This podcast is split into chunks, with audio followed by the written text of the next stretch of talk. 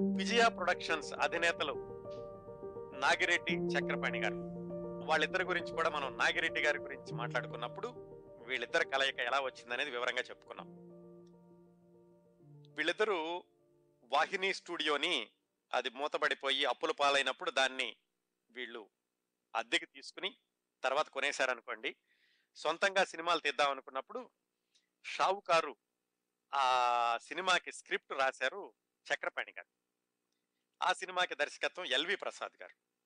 అది విజయ ప్రొడక్షన్స్ పేరిట వచ్చినటువంటి మొట్టమొదటి సినిమా. ఆ సినిమాకి కథానాయకుడు ఎవరు అనుకున్నప్పుడు ఎల్వి ప్రసాద్ గారే కదా ఎన్టీ రామారావు గారిని తీసుకొచ్చింది విజయవాడ నుంచి. తీసుకొచ్చారు ఆయన పల్లెటూరు పిల్ల సినిమాలో హీరోగా వేశారు. ఆయనలో ఉన్నటువంటి నిబద్ధత క్రమశిక్షణ ఆయన నటనలో ఉన్నటువంటి అంకిత భావం ఇవన్నీ చూసిన ఎల్వి ప్రసాద్ గారు విజయ ప్రొడక్షన్స్ వాళ్ళకి చెప్పారు ఎన్టీ రామారావు గారిని హీరోగా తీసుకుందాం మన మొదటి సినిమాకి అని. విజయ ప్రొడక్షన్స్ వాళ్ళకి మొదటి సినిమా. ఎన్టీ రామారావు గారికి దాదాపుగా మొదటి సినిమా అనొచ్చు. ఎందుకంటే నా దేశం తర్వాత ఆయన పల్లెటూరు పిల్లలో నటిస్తూ ఉండగా ఈ షావుకారు సినిమా మొదలైంది. విడుదలైంది కూడా షావుకారు సినిమానే. ఆ విధంగా ఎన్టీ రామారావు గారు హీరోగా విడుదలైనటువంటి మొట్టమొదటి సినిమా విజయ ప్రొడక్షన్స్ వాళ్ళ మొట్టమొదటి సినిమా. ఆ విధంగా కూడా వాళ్ళిద్దరికీ అవినాభావ సంబంధం ఉంది. విడదీయలేని సంబంధం అక్కడే కలిసింది. వాళ్ళది మొట్టమొదటి సినిమా ఎన్టీ రామారావు గారిది మొట్టమొదటి సినిమా. ఆ సినిమా బ్రహ్మాండంగా ఆడింది. బ్రహ్మాండంగా ఆడకపోయినా చిన్న సవరణ అది బ్రహ్మాండంగా ఆడకపోయినా మంచి పేరు తెచ్చిపెట్టింది ఎన్టీ రామారావు గారికి నటుడిగా స్థిరపడడానికి. ఆ తర్వాత వచ్చిన పల్లెటూరు పిల్ల ప్రభంజనంలో షావుకారు సినిమా విపరీతంగా లాభాలు తెచ్చిపెట్టలేదు కానీ మంచి సినిమాగా పేరు తెచ్చింది. ఎన్టీ రామారావు గారికి మంచి పేరు తెచ్చిపెట్టింది. అయితే ఆ సినిమాలో నటించేటప్పుడు ఎన్టీ రామారావు గారి యొక్క క్రమశిక్షణ చూసి విజయ ప్రొడక్షన్స్ వాళ్ళు తర్వాత సినిమాల్లో కూడా ఆయన్ని హీరోగా కొనసాగిద్దాం అనుకున్నారు. అసలు ఈ విజయ ప్రొడక్షన్స్ మొదలుపెట్టినప్పుడే నాగిరెడ్డి చక్రపాణి గారు ఒక ఒప్పందం చేసుకున్నారు. క్రియేటివిటీ వర్క్ అంతా నాగిరెడ్డి గారు చూస్తారు. అటువైపు యాజమాన్య విషయాలన్నీ కూడా నా క్రియేటివిటీ వర్క్ అంతా చక్రపాణి గారు చూస్తారు. యాజమాన్య విషయాలని నాగిరెడ్డి గారు చూస్తారు. ఒకళ్ళ దాంట్లో ఒకళ్ళు కల్పించుకోకుండా ఇలాగా విజయ ప్రొడక్షన్స్ నడుపుదాం అనుకున్నారు. క్రియేటివిటీ విభాగాన్ని చూసే చక్రపాణి గారు ఎన్టీ రామారావు గారిని హీరోగా కొనసాగిద్దామని నిర్ణయించుకున్నప్పుడు వాళ్ళు ఏమంటే అంటే ఈ విజయ ప్రొడక్షన్స్ రాకముందు జెమినీ ప్రొడక్షన్స్ అని ఉండేది. దానికి వాసన్ అని ఆయన హెడ్గా ఉండేవాళ్ళు. వాళ్ళకు ఒక పద్ధతి ఉండేది. ఏమిటంటే ఈ సినిమా నిర్మాణం అనేది వరుసనే కొనసాగుతూ ఉంటుంది కాబట్టి నటీనటులందరినీ వాళ్ళు నెలవారీ జీతాలకి మాట్లాడుకుని కాంట్రాక్ట్ రాయించుకుని వాళ్ళకి వరుసగా సినిమాలు తీస్తూ ఉంటారు వరుసగా వాళ్ళు నటిస్తూ ఉంటారు వాళ్ళ కాంట్రాక్ట్లో ఉంటారు నెలవారీ జీతాలు ఇస్తారు. ఇదే పద్ధతిని కొనసాగిద్దామని విజయ ప్రొడక్షన్స్ పెట్టినప్పుడు నాగిరెడ్డి చక్రపాణి కూడా అనుకున్నారు. అందుకని ఎప్పుడైతే ఎన్టీ రామారావు గారిని హీరోగా కొనసాగిద్దాం అనుకున్నారో ఎన్టీ రామారావు గారిని అడిగారు మీరు నాకు నాలుగు సినిమాలకి కాంట్రాక్ట్ రాయాలి. వచ్చే రెండు సంవత్సరాల్లో మీరు వేరే సినిమాల్లో హీరోగా నటించకూడదు మాకే నటించాలి అని. ఎన్టీ రామారావు గారు ఆలోచించారు. అప్పుడే సినిమాల్లోకి వచ్చారు ఆయన. సినిమాల్లోకి వచ్చిన కొత్తలో మరి కాంట్రాక్ట్ రాయటం వేరే దాంట్లో నటించడం అంటే మరి వీళ్ళు నాలుగు సినిమాలు తీస్తానంటున్నారు నాలుగు సినిమాల్లో ఏ వేషం ఇస్తారు? అందుకని ఆయన ఏమడిగారంటే కాంట్రాక్ట్ రాయడానికి అభ్యంతరం లేదండి. కాకపోతే నాలుగు సినిమాల్లో కూడా నేనే హీరో. నన్ను హీరోగానే నాలుగు సినిమాల్లో తీస్తానంటేనే నేను కాంట్రాక్ట్ రాస్తాను మొత్తానికి ఒప్పుకున్నారు. ఇద్దరు ఒప్పుకుని నాలుగు సినిమాల్లో కూడా ఎన్టీ రామారావు గారిని హీరోగా పెట్టి చేయడానికి కాంట్రాక్ట్ రాయించుకున్నారు. రెండు సంవత్సరాల పాటు ఎన్టీ రామారావు గారు ఇంకే సినిమాల్లోనూ నటించడానికి వీల్లేదు అని. మొదటి సంవత్సరంలోనేమో నెలకు ఐదు వందల రూపాయలు జీతం. అది కాకుండా మళ్ళా సినిమాకి ఐదు వేలు అది రెమ్యూనరేషన్ కింద. ఆ తర్వాత రెండో సంవత్సరం నెలకి ఏడు వందల రూపాయలు జీతం సినిమాకి ఏడు వేల ఐదు వందలు రెమ్యూనరేషన్. ఆ విధంగా రెండు సంవత్సరాల పాటు అంటే యాభై యాభై ఒకటి అనుకుంటాను. ఆ రెండు సంవత్సరాలు ఎన్టీ యాభై ఒకటి యాభై రెండు ఆ సంవత్సరాల మొత్తానికి. ఆ రెండు సంవత్సరాలను నాలుగు సినిమాల్లో ఎన్టీ రామారావు గారు విజయ ప్రొడక్షన్స్లో నటించారు. ఒక సినిమా ఈ నాగిరెడ్డి గారి తమ్ముడు బిఎన్ రెడ్డి గారు తీసినటువంటి వాహిని ప్రొడక్షన్స్లో కూడా నటించారు. షావుకారు పాతాళ భైరవి తెలుగు తమిళం రెండిట్లోను తర్వాత పెళ్ళి చేసి చూడు అది కూడా తెలుగు తమిళం రెండిట్లోను ఆయన విజయ ప్రొడక్షన్స్ కాంట్రాక్ట్లో నటించిన చివరి సినిమా చంద్రహారం. ఇందాక చెప్పుకున్నాం కదా కమలాకర్ కామేశ్వరరావు గారి దర్శకత్వంలో వచ్చింది. అది ఎన్టీ రామారావు గారి విజయ ప్రొడక్షన్స్ కాంట్రాక్ట్ ఉండగా నటించిన చివరి సినిమా. అయితే కాంట్రాక్ట్ అయిపోయాక కూడా ఎన్టీ రామారావు గారు విజయ ప్రొడక్షన్స్ని సొంత సంస్థగానే భావిస్తూ ఉండేవాళ్ళు. ఆయన ఎప్పుడు కూడా విజయ ప్రొడక్షన్స్ కాంట్రాక్ట్ అయిపోయింది కదా నేను ఇక వేరే సినిమాల్లోకి వెళ్ళాను. వీళ్ళకి రెండో స్థాయి ఈ ప్రాధాన్యత ఇవ్వచ్చు అని ఎప్పుడు అనుకోలేదు.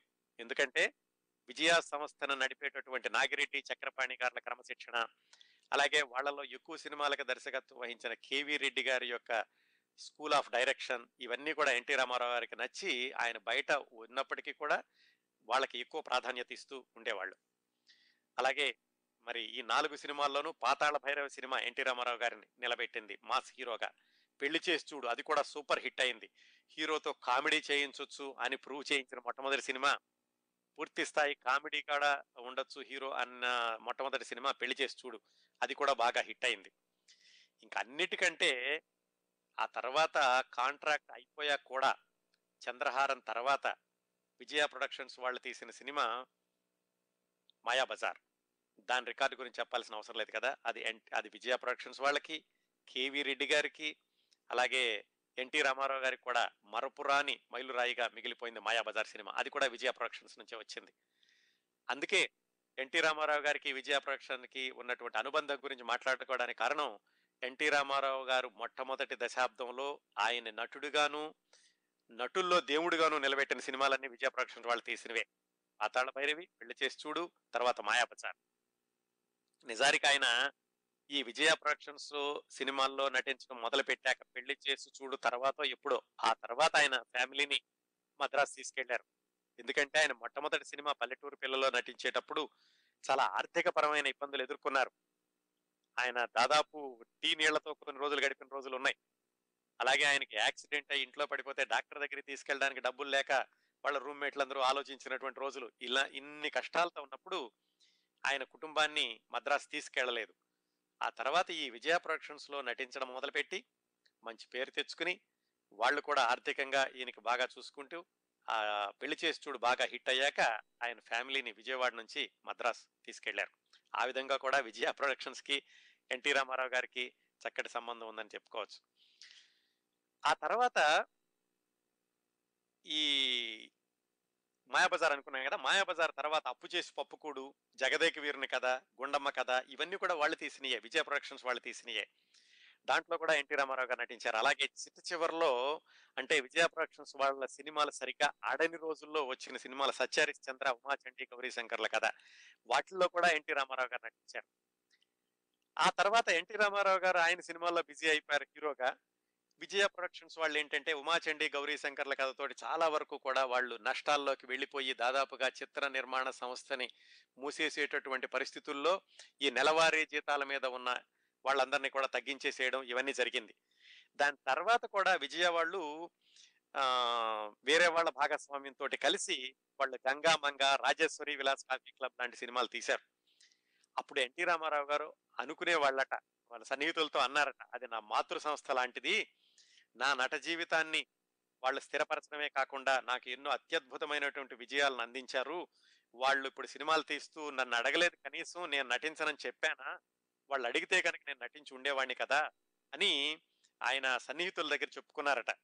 అదేమిటంటే ఆయనకేవో వేషాలు లేక కాదు అప్పటికే ఆయన అత్యద్భుతమైనటువంటి హీరోగా ఉచ్చ స్థాయిలో కొనసాగుతున్నారు తారాపథంలో ఉన్నారు. అయినప్పటికీ ఆ విజయ ప్రొడక్షన్స్ అనేది మాతృ సంస్థ కాబట్టి ఆ మాతృ సంస్థలో నటించలేకపోతున్నానే అటువంటి ఆవేదన ఆయన మిత్రుల దగ్గర వ్యక్తం చేస్తూ ఉండేవాళ్ళట. ఆ తర్వాత విజయ సంస్థ వాళ్ళు సినిమాలు తీయడం మానేసినప్పటికీ కూడా ఆయన విజయ నాగిరెడ్డి చక్రపాణి గారిని ఎప్పుడూ మర్చిపోలేదు. వాళ్ళిద్దరూ అంటే చాలా గౌరవంగా ఉంటూ ఉండేవాళ్ళట. అదే గౌరవం ఆయనకి సినిమాల్లో నటించడానికి వచ్చినప్పుడు ఆయన నట జీవితానికి పునాదులు వేసిన LV Prasad BA Subba Rao Vijaya productions వీళ్ళంతే ఆయన చిట్ట చివరి వరకు కూడా కృతజ్ఞతగానే ఉంటూ ఉండేవాళ్ళట. పంతొమ్మిది వందల ఎనభై మూడులో ఈయన ముఖ్యమంత్రిగా ఎన్నికైనప్పుడు ఎలక్షన్ల తర్వాత ఒకరోజు ముందుగా నాగిరెడ్డి గారిని విజయ ప్రొడక్షన్ నాగిరెడ్డి గారిని మద్రాసు నుంచి ప్రత్యేకంగా హైదరాబాద్ పిలిపించి ప్రమాణ స్వీకారానికి వెళ్ళేటప్పుడు ఆయన తన కారులో తీసుకెళ్ళి ఆయన తన ముఖ్యమంత్రి ఛాంబర్లోకి తీసుకెళ్ళి ఆయన అను ఆయన ఆశీస్సులు తీసుకుని ఆయన ఎదురుగుండా ఈయన ముఖ్యమంత్రి కుర్చీలో కూర్చుని చూడండి నాగిరెడ్డి గారు మీరు పెట్టిన భిక్ష మీరు ఇచ్చినటువంటి ప్రోత్సాహంతో ఈ రోజు నేను ఇంత వాడిని కాగలిగాను రాజకీయాల్లో కూడా నేను విజయం సాధించాలంటే మీ ఆశీస్సులు ఉండాలి అని ఆయన నాగిరెడ్డి గారిని ప్రత్యేకంగా హైదరాబాద్ తీసుకెళ్ళి అంత గౌరవం ఇచ్చారట. అదండి విజయ ప్రొడక్షన్స్కి నున్ను ఎన్టీ రామారావు గారికి ఉన్నటువంటి అనుబంధం. శ్రోతలారా అది విజయ ప్రొడక్షన్స్ తోటి ఎన్టీ రామారావు గారికి ఉన్న అనుబంధం గురించి మాట్లాడుకున్నాం కదా. దాదాపుగా కార్యక్రమం ఈ అరగంట అలాగే వచ్చే వారం చిట్ట చివరికి వస్తున్నాం కాబట్టి ఎన్టీ రామారావు గారి నట జీవితంలోని చివరి దశకి వద్దామండి. చివరి దశ అంటే చివరి దశాబ్దం అనుకోవచ్చు. అంటే ఎన్టీ రామారావు గారు రాజకీయాల్లోకి ప్రవేశించాక వచ్చినటువంటి కొన్ని సినిమాల గురించి మాట్లాడుకుందాం. ఆయన ఎనభై రెండు మార్చిలో అనుకుంటాను రాజకీయాల్లోకి వస్తాను అని ఆయన ప్రకటించి సభలు అవి పెట్టడం మొదలు పెట్టాక నిర్మాతలు చాలా మంది ఆయనతో వరుసగా సినిమాలు తీసే నిర్మాతలు అయ్యో ఎన్టీ రామారావు గారు వెళ్ళిపోతున్నారు? ఆయనతో ఒక్క సినిమా అయినా తీయాలి తర్వాత నటించరేమో అని చాలా మంది నిర్మాతలు ఆయన దగ్గరికి వచ్చారు.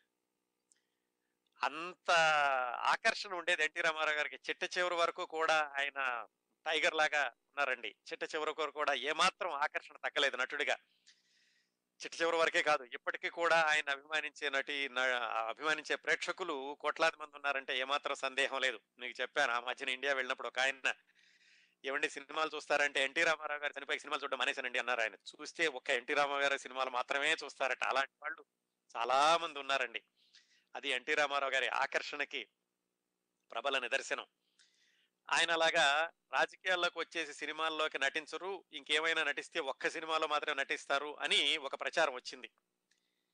ఆయనకేమో మరి చాలా మంది అడుగుతున్నారు ఆయన సినిమాల్లో నటించమని. అంతకుముందు ఆయనతోటి చాలా హిట్ సినిమాలు తీసిన వాళ్ళు.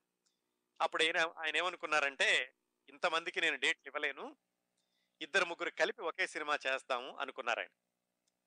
అనుకుని ఆయనకి చాలా ఆయనతోటి చాలా హిట్ సినిమాలు తీసిన దేవి వరప్రసాద్ అనే దర్- నిర్మాతను పిలిచి ఒకరోజు కబురు పంపించారు.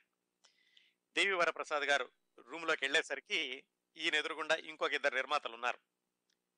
వాళ్ళ పేర్లు ఒక ఆయన ఎన్టీ రామారావు గారితోటి హిట్ సినిమా యమగోళ తీసిన ఎస్ వెంకటరత్నం గారు కృష్ణరాజు అని ఇంకొక ఆయన.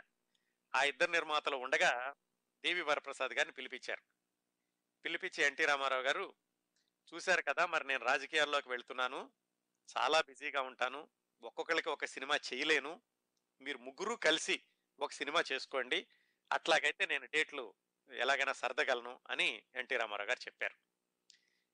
విపరీతమైనటువంటి క్రేజ్ వచ్చింది ఆ సినిమాకి. ఎన్టీ రామారావు గారికి నటించరు. ఇదే చివరి సినిమా ఆయనకి అని చెప్పి అందరూ చాలా సినిమాకి విపరీతమైనటువంటి ప్రచారం ప్రారంభం కాకముందే రావడం జరిగింది. అయితే ముగ్గురు నిర్మాతల్లో ఏవో విభేదాలు రావడంతో ఒక నిర్మాత తప్పుకున్నారు. దాంతో దేవీవర ప్రసాద్ ఎస్ వెంకటరత్నం వీళ్ళిద్దరే కలిసి ఒక ఆయనది పల్లవి ప్రొడక్షన్స్ ఒక ఆయనది దేవి ప్రొడక్షన్స్. రెండు కలిపి వాళ్ళు పల్లవి దేవి ప్రొడక్షన్స్ అనే పేరుతోటి ఎన్టీ రామారావు గారితో సినిమా చేయడానికి రంగం సిద్ధం చేశారు. ఆయన రాజకీయాల్లో ఉన్నారు. రాజకీయాల్లో ఆయన ఉపన్యాసాలు ఇస్తున్నారు మీటింగులు పెడుతున్నారు. ఆ టైంలో ఎన్టీ రామారావు గారు ఏం చెప్పారంటే చూడండి ఇవాళ ఒకటో తారీఖు.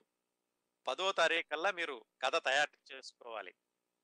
తర్వాత పద్దెనిమిది రోజుల్లో షూటింగ్ పూర్తి చేసుకోవాలి. మొత్తం ఇరవై ఎనిమిది రోజుల్లో సినిమా అంతా అయిపోవాలి. ఆ తర్వాత నేను ఖాళీ దొరకను. అలాగైతే గనక మీకు చేస్తాను. అలా కాకపోతే నాకు వీలు కాదు అని చెప్పారు. ఇది మరీ ఎన్టీ రామారావు గారి సినిమా అంటే పద్దెనిమిది రోజుల్లో షూటింగ్ పూర్తి చేసేయాలి పది రోజుల్లో కథ తయారు చేసుకోవాలి. వాళ్ళిద్దరికి టెన్షన్ పట్టుకుంది. ఏం చేయాలి ఏమిటి అని. సరే పది రోజుల్లో మళ్ళా కొత్త సినిమా తీసుకుని దానికి మళ్ళా ట్రీట్మెంట్ తయారు చేసి ఎన్టీ రామారావు గారికి చూపించి ఇవంతా చేయడం కష్టం అవుతుందని ఏదైనా రీమేక్ అయితే బాగుంటుందేమో అని చెప్పి వాళ్ళు లావారిస్ అని అప్పుడే విడుదలైన అమితాబ్ బచ్చన్ గారి సినిమా. ఆ సినిమా రీమేక్ చేస్తే బాగుంటుంది అని రామారావు గారికి చూపించారు. చూపిస్తే రామారావు గారికి కూడా నచ్చింది. సరే టైం లేదు కదా ఎక్కువ సరే దీన్నే చేద్దామని చెప్పి ఆ లావారిస్ని స్క్రిప్ట్ తయారు చేసుకున్నారు పది రోజుల్లోనూ. ఎన్టీ రామారావు గారు చిత్రరంగ ప్రవేశం చేసినప్పుడు నటించిన మొట్టమొదటి సినిమా మన దేశం. కాబట్టి వాళ్ళు ఏమనుకున్నారంటే దీనికి నా దేశం అని పెట్టారు. ఎన్టీ రామారావు గారి చివరి సినిమా కదా మొదటిది మన దేశం అయితే చివరిది నా దేశం అవుతుంది అని నా దేశం అనే పేరు పెట్టారు. అఫ్ కోర్స్ అది చివరి సినిమా అవుతుంది అని అనుకున్నారు. తర్వాత ఆయన పది సినిమాల్లో నటించారు వేరే విశేషాలు అనుకోండి. మొత్తానికి ఆ విధంగా లావారిస్ స్క్రిప్ట్ తయారు చేసుకున్నారు.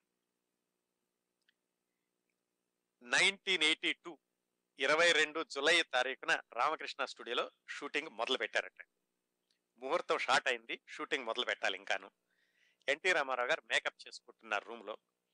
మేకప్ చేసుకుంటున్నప్పుడు ఆయన రూమ్కి ఎవరో వచ్చి చెప్పారు. రామారావు గారు ఇదేమిటండి? మీరు ఇలా రీమేక్ సినిమా తీయడం ఏమిటి? పైగా లావారిస్ ఫ్లాప్ సినిమా. ఈ ఫ్లాప్ సినిమా మీరు ఎలా తీస్తున్నారు? అని వేరే వాళ్ళు ఆయనకి ఆయనతో చర్చించడానికి వచ్చారు. ఆయన ఇంకా మేకప్ ప్రేమలో ఉండగా. సో ఆ విధంగా నా దేశం సినిమా మొట్టమొదటి రోజు ఆయన మేకప్ రూమ్లో ఉండగా వచ్చి ఆయనకి చెప్పారు.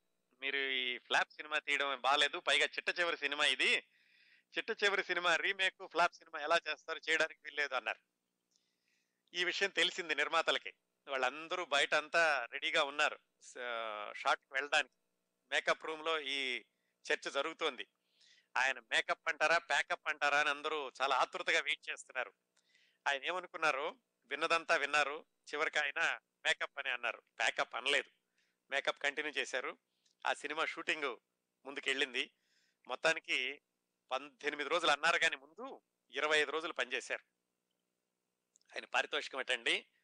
ఆ రోజుల్లో అంటే పంతొమ్మిది వందల ఎనభై రెండులో ఇంకా ఎవరు రోజుకింత గంటకింత అని పని చేయట్లేదు. ఈ రోజుల్లో అయితే గంటకింత రోజుకింత అని వచ్చింది కానీ ఆ రోజుల్లోనే ఆయన రోజుకి లక్ష రూపాయలు చొప్పున ఇరవై ఐదు రోజులకి ఇరవై ఐదు లక్షలు తీసుకున్నారటండి నా దేశం సినిమాకి.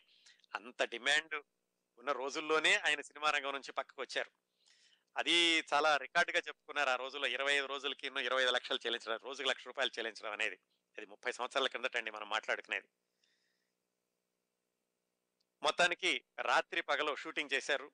చేసి ఇరవై ఐదు రోజుల్లో ఆ సినిమాని పూర్తి చేశారు. అంతకు ముందు మనం ఎన్టీ రామారావు గారు డేట్స్ ఎలా ఇచ్చారో అనే విషయాలు చెప్పుకున్నప్పుడు మనం మాట్లాడుకున్నాం. ఆయన రోజుకి ఎనిమిది గంటలే అంటే ఉదయం ఆరు గంటలు మధ్యాహ్నం ఆరు గంటలు రా సాయంకాలం ఆరు గంటలు ముగ్గురికి ఇచ్చేవాళ్ళు అలాగా మూడు నెలలు సినిమా జరుగుతూ ఉండేదని. ఈ సినిమా తీసినప్పుడు వేరే సినిమాలు ఏమి లేవు. ఇది ఒక్కటే సినిమా కాబట్టి ఆయన ఉదయం నాలుగు గంటల నుంచి తొమ్మిది గంటల వరకు పార్టీ పనులు చూసుకుంటూ ఉండేవాళ్ళు. అప్పుడే మొదలుపెట్టిన పార్టీ. ఉదయం తొమ్మిది గంటల నుంచి సాయంకాలం ఆరు గంటల వరకు షూటింగ్. మళ్ళా సాయంకాలం ఆరు గంటల నుంచి రాత్రి పదకొండు గంటల వరకు మళ్ళీ పార్టీ కార్యకలాపాలు. అంత ఆయన దాదాపుగా ఇరవై నాలుగు గంటలు కూడా పనిచేస్తూ ఇరవై ఐదు రోజుల్లో ఆ సినిమాని పూర్తి చేశారు. ఈ మరి ఇరవై ఐదు రోజుల్లో అవ్వాలంటే అన్ని సమాంతరంగా జరుగుతూ ఉండాలి కొన్ని కొన్ని పనులు. హైదరాబాద్లోనే అప్పట్లో ఇంకా ఎక్కువ స్టూడియోలు లేవు ఇప్పుడు ఉన్నాయి భాగ్యనగర్ స్టూడియో అని ఒక చిన్న స్టూడియో ఉండేది వీళ్ళ సొంత స్టూడియో ఉండేది. రెండిటిలో కూడా భారీ సెట్టింగ్స్ వేసి ఇంకా సినిమా స్టూడియోల్లో కూడా స్థలం దొరక్క సెట్టింగ్లు అన్నీ ఉంటే తొందరగా అవుతుందని ముషీరాబాద్లో ఒక టెంపర్ డిపోలో కూడా ఒక సెట్టింగ్ వేసి అంత త్వరగా సినిమాని పూర్తి చేశారు. ఎన్టీఆర్ లాంటి అగ్ర కథానాయకుడు పంతొమ్మిది రోజుల్లో షూటింగ్ పూర్తి చేయమంటే ఇరవై ఐదు రోజుల్లో అవడం అనేది చాలా పెద్ద రికార్డ్. పైగా అప్పటికప్పుడు కథ తయారు చేసుకుని ఇంకా ఇంత వేగంగా జరగడానికి ఇంకొక ఉదాహరణ కూడా ఏంటంటే ఐదు రోజుల్లో మూడు పాటలు తీసేశారటండి. మళ్ళీ అలాగని చెప్పేసి మూడు పాటలు కూడా ఎక్కడా వాళ్ళు నాణ్యతకు రాజీ పడకుండా ఊటీకి వెళ్ళి మొత్తం పాటలు కూడా ఊటీలో ఐదు రోజుల్లో మూడు పాటలు తీసేశారట. ఇంకా అంత స్పీడ్గా జరగడానికి వేటూరు సుందరరామూర్తి గారు మొత్తానికి ఆరు పాటల్ని రెండు రోజుల్లో రాసేస్తే చక్రవర్తి గారు ఐదు రోజుల్లో మొత్తం వాటికి బాణీలు కట్టేశారట. చూడండి ఎంత స్పీడ్ గాను వేటూరు సుందరరామూర్తి గారు రెండు రోజుల్లో ఆరు పాటలు రాశారు. చక్రవర్తి గారు ఐదు రోజుల్లో మొత్తానికి వాటికి బాణీలు కట్టేశారు. మూడు ఐదు రోజుల్లో మూడు పాటల చిత్రీకరణ కూడా చేసేసారు. అంత స్పీడ్గా వెళ్ళిందండి. సాధారణంగా ఎన్టీ రామారావు గారు డబ్బింగ్ చెప్పడంలో అంటే సినిమా అయిపోయాక తర్వాత మళ్ళీ సంభాషణలు చెబుతారు. దాన్ని డబ్బింగ్ అంటారు. దాన్ని చెప్పడంలో ఎన్టీ రామారావు గారు నంబర్ వన్ అండి. ఇంతకు క్రిందటి వారకు కూడా చెప్పుకున్నాం. ఎన్టీ రామారావు గారు తర్వాత మోహన్ బాబు ఆ రోజుల్లో నూతన్ ప్రసాద్ అని ఒక ఆయన ఉండేవాళ్ళు. వీళ్ళందరూ కూడా డబ్బింగ్ చెప్పడంలో పర్ఫెక్ట్గా చెప్తూ ఉండేవాళ్ళని పేరుండేది. ఈయన సాధారణంగా సినిమా అయిపోయాక ఏ సినిమాకైనా కానీ మొత్తం అన్ని రీళ్ళ డబ్బింగ్ ఒక్క రోజులో చెప్పేసేవాళ్ళట. కాకపోతే ఈ నా దేశం సినిమాకి కొన్ని ఆవేశపూరితమైనటువంటి సంభాషణలు దీంట్లో ఉన్నటువంటి ప్రత్యేక దృష్ట్యా ఆయన ఈ సినిమాకి డబ్బింగ్ చెప్పడానికి ఇంకొక రోజు ఇంకొక పూట ఎక్కువ తీసుకున్నారట మామూలు దానికంటేను. తీసుకుని డబ్బింగ్ చెప్పారట.